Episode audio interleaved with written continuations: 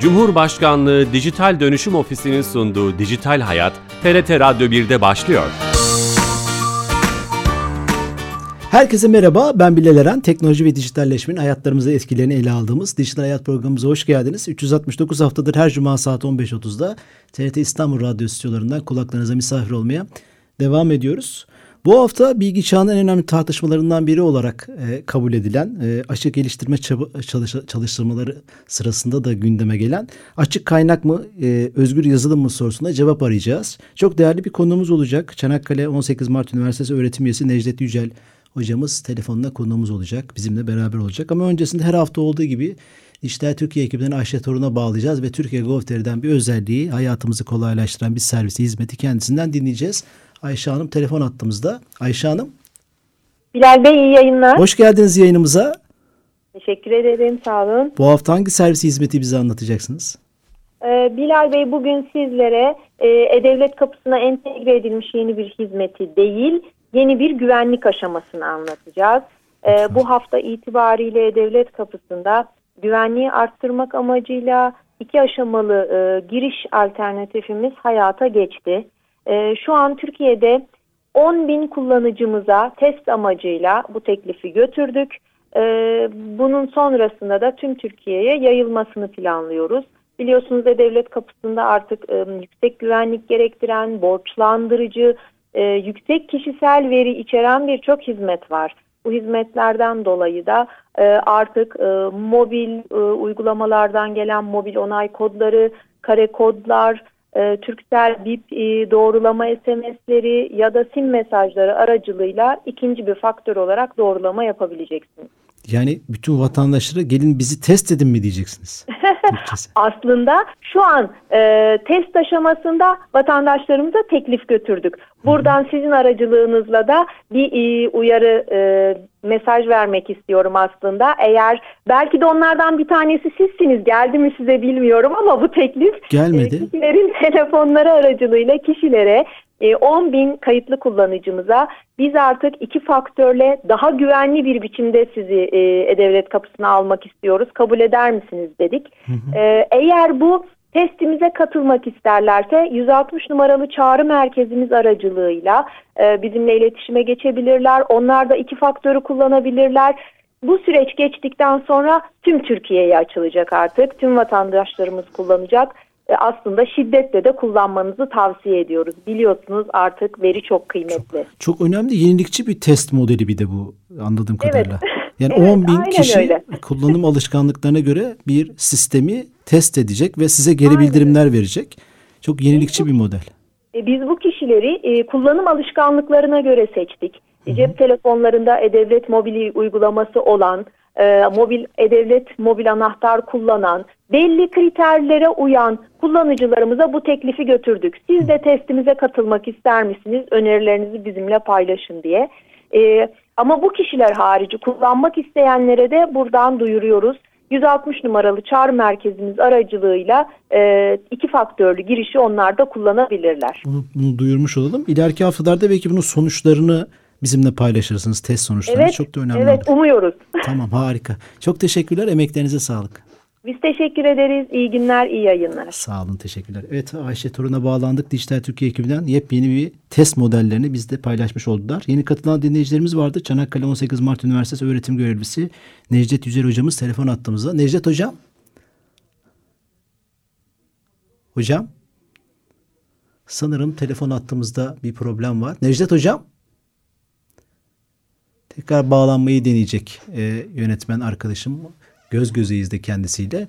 E, çok kadim ve güzel bir tartışmayı konuşacağız. Bilgi çağının önemli tartışmalarından biri. Açık kaynak mı, özgür yazılım mı? Bu tartışmayı beraber yürüteceğiz. Özellikle aşı çalışmaları sırasında, geliştirme çalışmaları sırasında COVID-19 bu tartışmayı sık sık duyduk. Dünyada aşı çalışması yapan birkaç şirkete, Amerika'da özellikle e, bazı firmaların, bazı bilim adamlarının, e, sivil toplum hareketlerinin, öncülerinin bu tip bir baskısı olmuştu. E, aşı üzerindeki fikri patentleri, mülkiyet haklarını lütfen e, kaldırın. Biz de bu aşıyı çalış, e, çalışalım, üretelim, e, ülkelere yayalım ki e, ülkelerde e, bu tip bir aşıya ulaşım noktasında sıkıntı olmasın. Özellikle Afrika gibi ülkelerde, e, Afrika kıtasındaki ülkelerde aşı hızlıca üretebilsin, üretilebilsin. Bu şirketlerin üretim bantlarına muhtaç kalmayalım ve e, bütün insanlığa hızlıca yayılsın ve bu hastalığın üstünden gelinsin diye bir tartışma vardı. Bunu konuşacağız.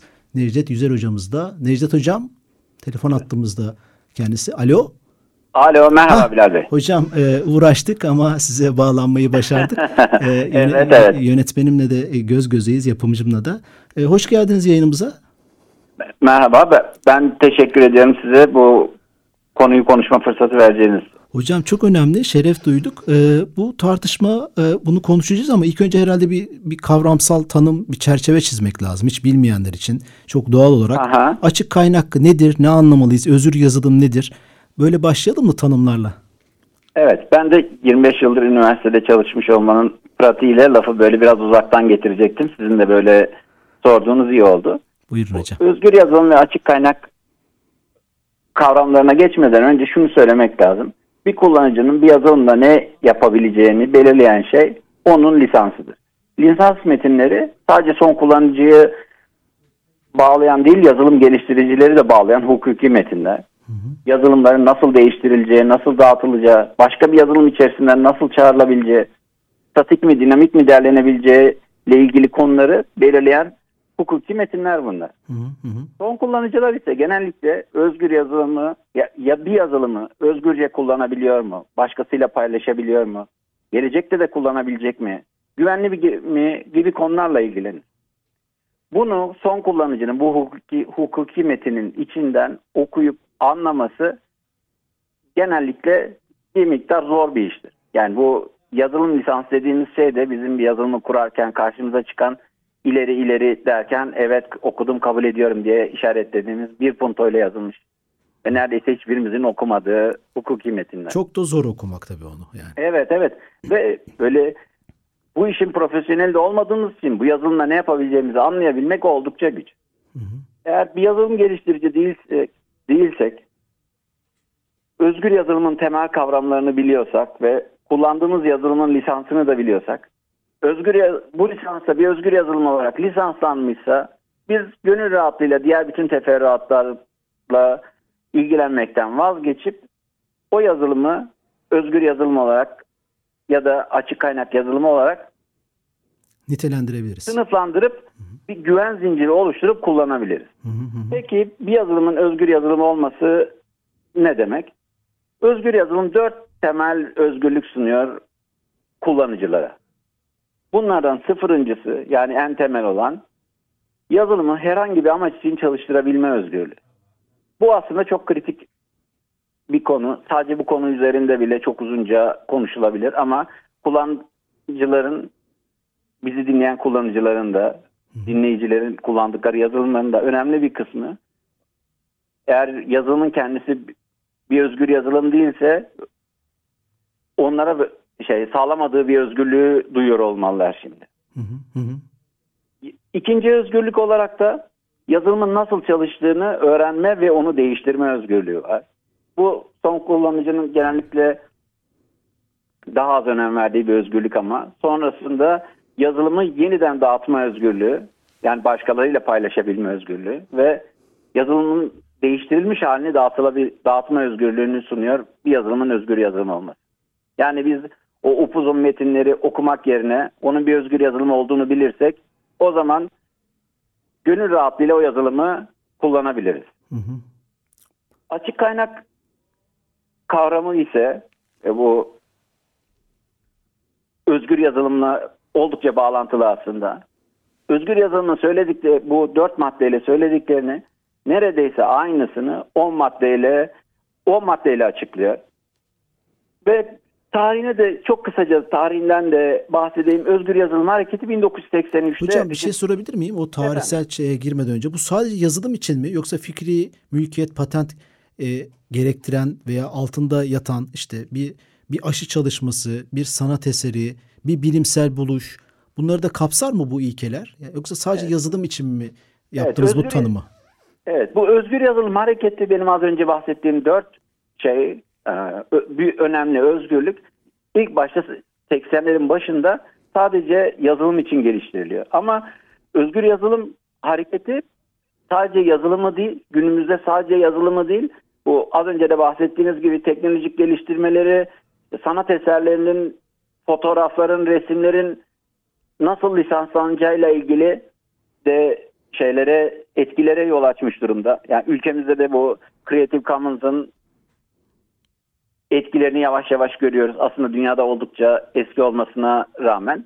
Yani şu anda sadece yazılımı değil, üretilen neredeyse bütün ürünleri, işte donanımı bile ha, bu çok önemli. speklerinin açık olmasına varana kadar çok yaygın etkileri olan çok önemli bir hareket aslında. Hı hı hı. Hepsini kapsar yani bu özgür yazılım evet. aslında e, Türkçe'ye çevirdiğimiz e, bu e, ne diyelim metodoloji mi diyelim ona veya sosyal bir hareket mi diyelim bu dediğiniz üretilen bütün ürünleri fikri mülkiyet, patent gibi e, kontrol mekanizmalarının olduğu her şeyi kapsar.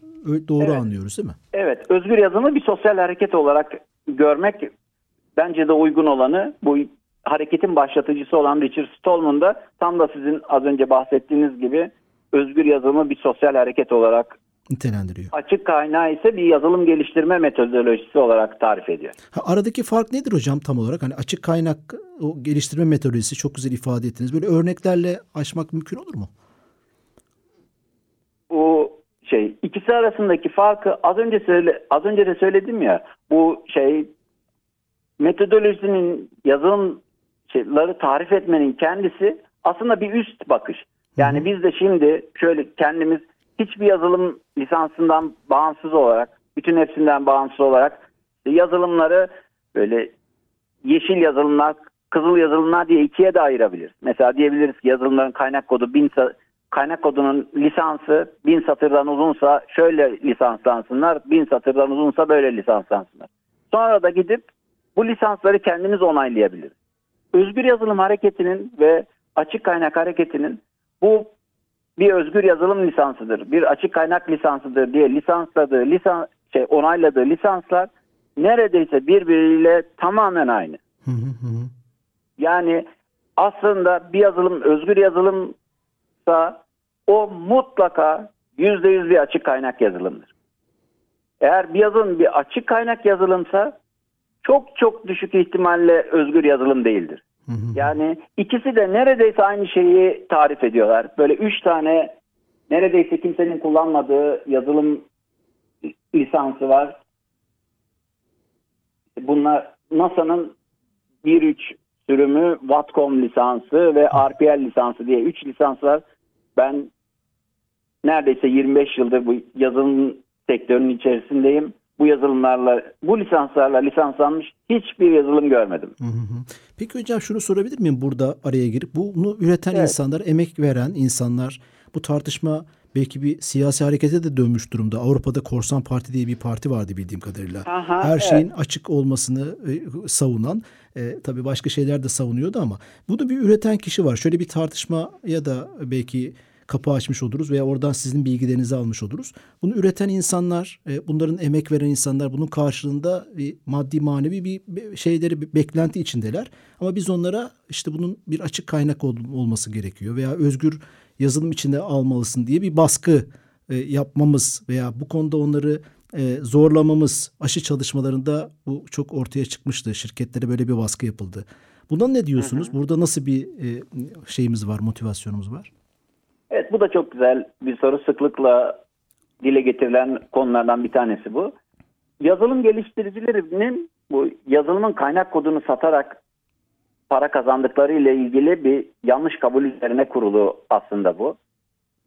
Yani yazılım geliştiriciler genellikle genellikle neredeyse hiçbir zaman bu kaynak kodu bir seferlik satarak para kazanmıyorlar. Günümüzde bu bir yazılımın kendisi kaynak kodunun satılması değil, o yazılımın kurulması, bakımının yapılması, ayakta tutulması, gerekiyorsa sıkılaştırma, hardening denilen işlemin yapılması, başka özelliklerin eklenmesi gibi konularla para kazanılıyor aslında. Hı hı. Yani sadece yazılımın kendisini satarak ya da ona ait bir lisansı satarak para kazanılmıyor. Onun bakımının desteğinin verilmesiyle para kazanılıyor. Hı hı. O yüzden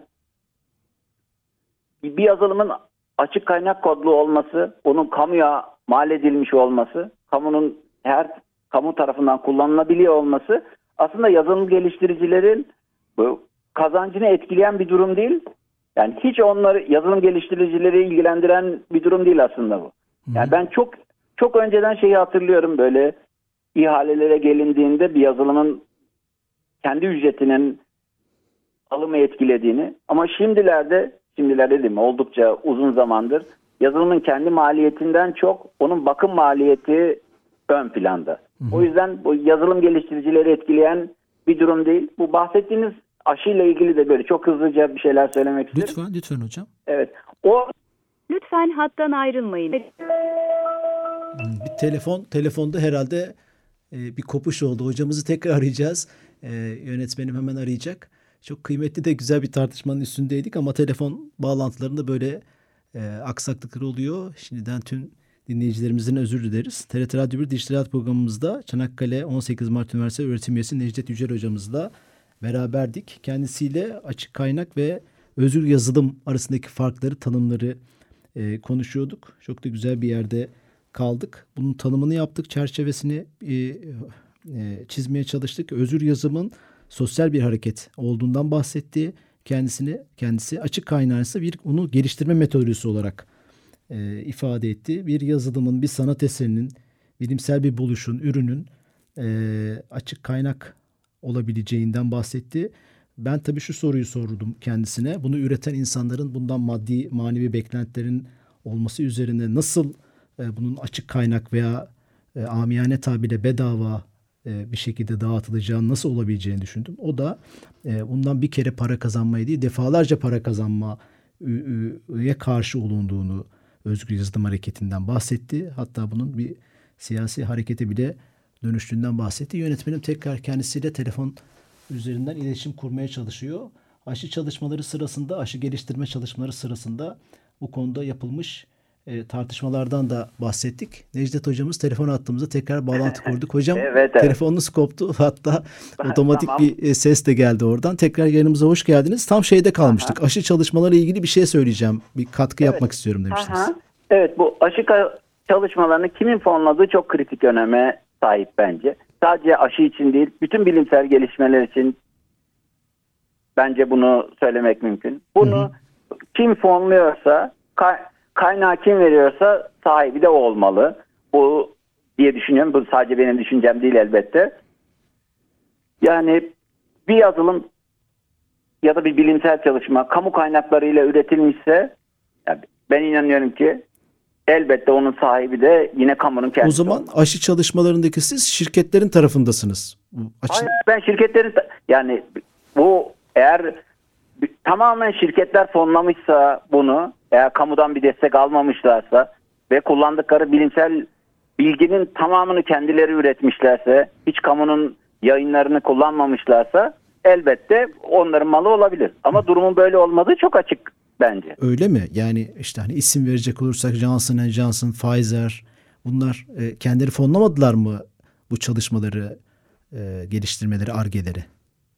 Tabii burada ben onların bütün bu ekonomik ilişkilerine vakıf değilim elbette ama şunu biliyorum. Kullandıkları bilimsel bilgiyi hı hı. sıfırdan kendileri üretmediler. Hı hı hı. Yani bu bütün dünyanın genelinde oluşturulan akademik bilgi bir ücretsiz olarak akademik dergilerde yayınlanıyor ve onlar da elbette bunu kullanıyorlar. Yani ben burada şeyin ya bu konunun hı hı ekonomik tarafının böyle sadece özgür yazılımla açık kaynakla açıklanamayacak böyle daha kapsamlı Karış, karışık olduğunu düşünüyorsunuz. Hayır, yani. evet. Hem daha kapsamlı bir konu olduğunu hem de daha böyle ideolojik bir tarafı olduğunu hmm, düşünüyorsunuz. düşünüyorum. Çok güzel güzel tartışmalar da aynı zamanda. Peki hocam bu bahsettiğiniz hem açık kaynak hem özgür yazılım ki siz daha çok özgür yazılım tarafındasın. Daha büyük onun önemli bir şemsiye. Açık kaynağı da içine kapsayan bir şemsiye olduğunu düşünüyorsunuz anladığım kadarıyla. Aha. Başarılı örnekler hani e, dünyada işte son 20 senede 30 senede bu hareketin başlangıcından bugüne ki tarihçesinden de bahsedecektiniz. Ben kesmiştim. Aha. Neler var başarılı örnekler? şöyle hemen hızlıca tarihçeyi böyle Lütfen. bir cümlede tarihçe Lütfen şeklinde hocam. söyleyeyim. Özgür Yazılım Hareketi 83'te başlayan bir hareket. Açık kaynak hareketi ise 1998'de bu Özgür Yazılım Hareketi'nin içerisinden bir grubun ortaya çıkardığı bir hareket. Elbette Özgür Yazılım Hareketi açık kaynağı da kapsayan böyle çok kapsamlı bir proje. Yani bir sosyal hareket aslında. Bunun en başarılı örneklerinden bir tanesi elbette bunu Linux işletim sistemleri. Yani bizim Türkiye'de Pardus'la böyle daha çok adını duyduğumuz ümit ediyorum dinleyicilerin de önemli bir kısmı bunu duymuşlardır. Hı hı. Ve cep telefonu kullanıcılarının da yine önemli bir, bir kısmının kullandığı Android telefonların çekirdeğinin bir özgür yazılım o olan Linux çekirdeği olması. Hı hı. LibreOffice gibi böyle dünya çapında geliştiricileri olan çok büyük bir ofis paketinin yine öz, bir özgür yazılım olarak dağıtılması, kullanılması. Hı hı. Bir tarayıcı olarak kullandığı, çoğunluğun kullandığı Firefox yine özgür yazılımın altın çocuklarından bir tanesi. Bir tanesi. Hı hı hı. Böyle yazılım geliştirme şey için yazılım geliştirme için kullanılan, görüntü işleme için kullanılan onlarca araç aslında kullanıcıların hangi işletim sistemini kullanırsa kullansınlar farkında olmadan da kullandıkları bir şey özgür yazılım. Burada o zaman hocam bu örneklerden de anladığım kadarıyla bu işte toplulukların vatandaş katılımının tırnak içinde çok önemli olduğunu görüyoruz değil mi? Özgür yazılım hareketlerinde topluluk katılımları çok önemli.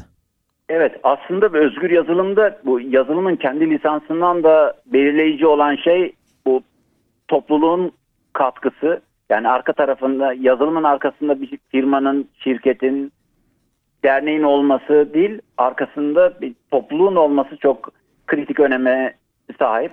Yani biz de kullandığımız yazılımları bu sayede büyük bir güvenle kullanabiliyoruz. Özgür yazılımın arkasındaki topluluk onun gücünün çok büyük kısmı demek. Demek. Hocam peki son bir dakikamız var. Bunun riski var mı? Riskleri mesela güvenlik bir risk midir özgür yazılım hareketi için? En önemli. Şunu, o, evet, bunda da çok hızlıca söyleyeyim. Ben Lütfen. kriptografi dersi anlatıyorum. Bütün güvenlikle ilgili anlatanların böyle ilk derste söyledikleri şey bir yazılımın bir güvenliğini onun kullandığı algoritmayı gizleyerek sağlamak imkanı yoktur. Hı hı. Bu ister bir şifreleme yazılımı olsun ister bir görüntü işleme yazılımı olsun onun güvenliğini kaynak kodunu saklayarak saklama imkanı yoktur. Yazılımların açıkları da çok çok nadiren onun kaynak koduna bakarak bulunurlar. Bu da aslında yani bir güvenlik riski değildir yazılımın kaynak kodunun başkaları tarafından görülebilir olması. Evet hocam bunu da şey yapmış olduk. O zaman belki bilgi çağının da en önemli bence felsefelerinden biri e, bilginin paylaştıkça çoğalarak çoğaldığı hani paylaşılan şeyin çoğaldığı büyüdüğü e, e, fikrini savunanların da savunduğu bir şey herhalde özgür yazılım. Öyle düşünüyorum. Evet. E, siz de katılıyorsanız. Evet evet katılıyorum. Çok teşekkür ederim hocam. E, ağzınıza sağlık. E, Çanakkale'den bize telefonla bağlandınız ve fikirlerinizi bizimle paylaştığınız için teşekkür ederiz. Ben de size bu fırsatı verdiğiniz için çok teşekkür ediyorum. İyi günler. Sağ olun, teşekkürler. Evet, Çanakkale 18 Mart Üniversitesi öğretim üyesi Necdet Yücel hocamız da vaktimiz el verdiğince açık kaynak e, hareketini ne demek olduğunu, özgür yazılımı ve felsefesini konuşmaya çalıştık. Özgür yazılımı sosyal bir hareket olduğundan bahsetti ve bilginin paylaştık ve çoğalan bir şey olduğundan bahsetti. Ee, örneklerle konuşmaya çalıştık. Haftaya yeni bir konu ve konukla beraber olacağız. Şimdiden iyi hafta sonları. Hoşçakalın.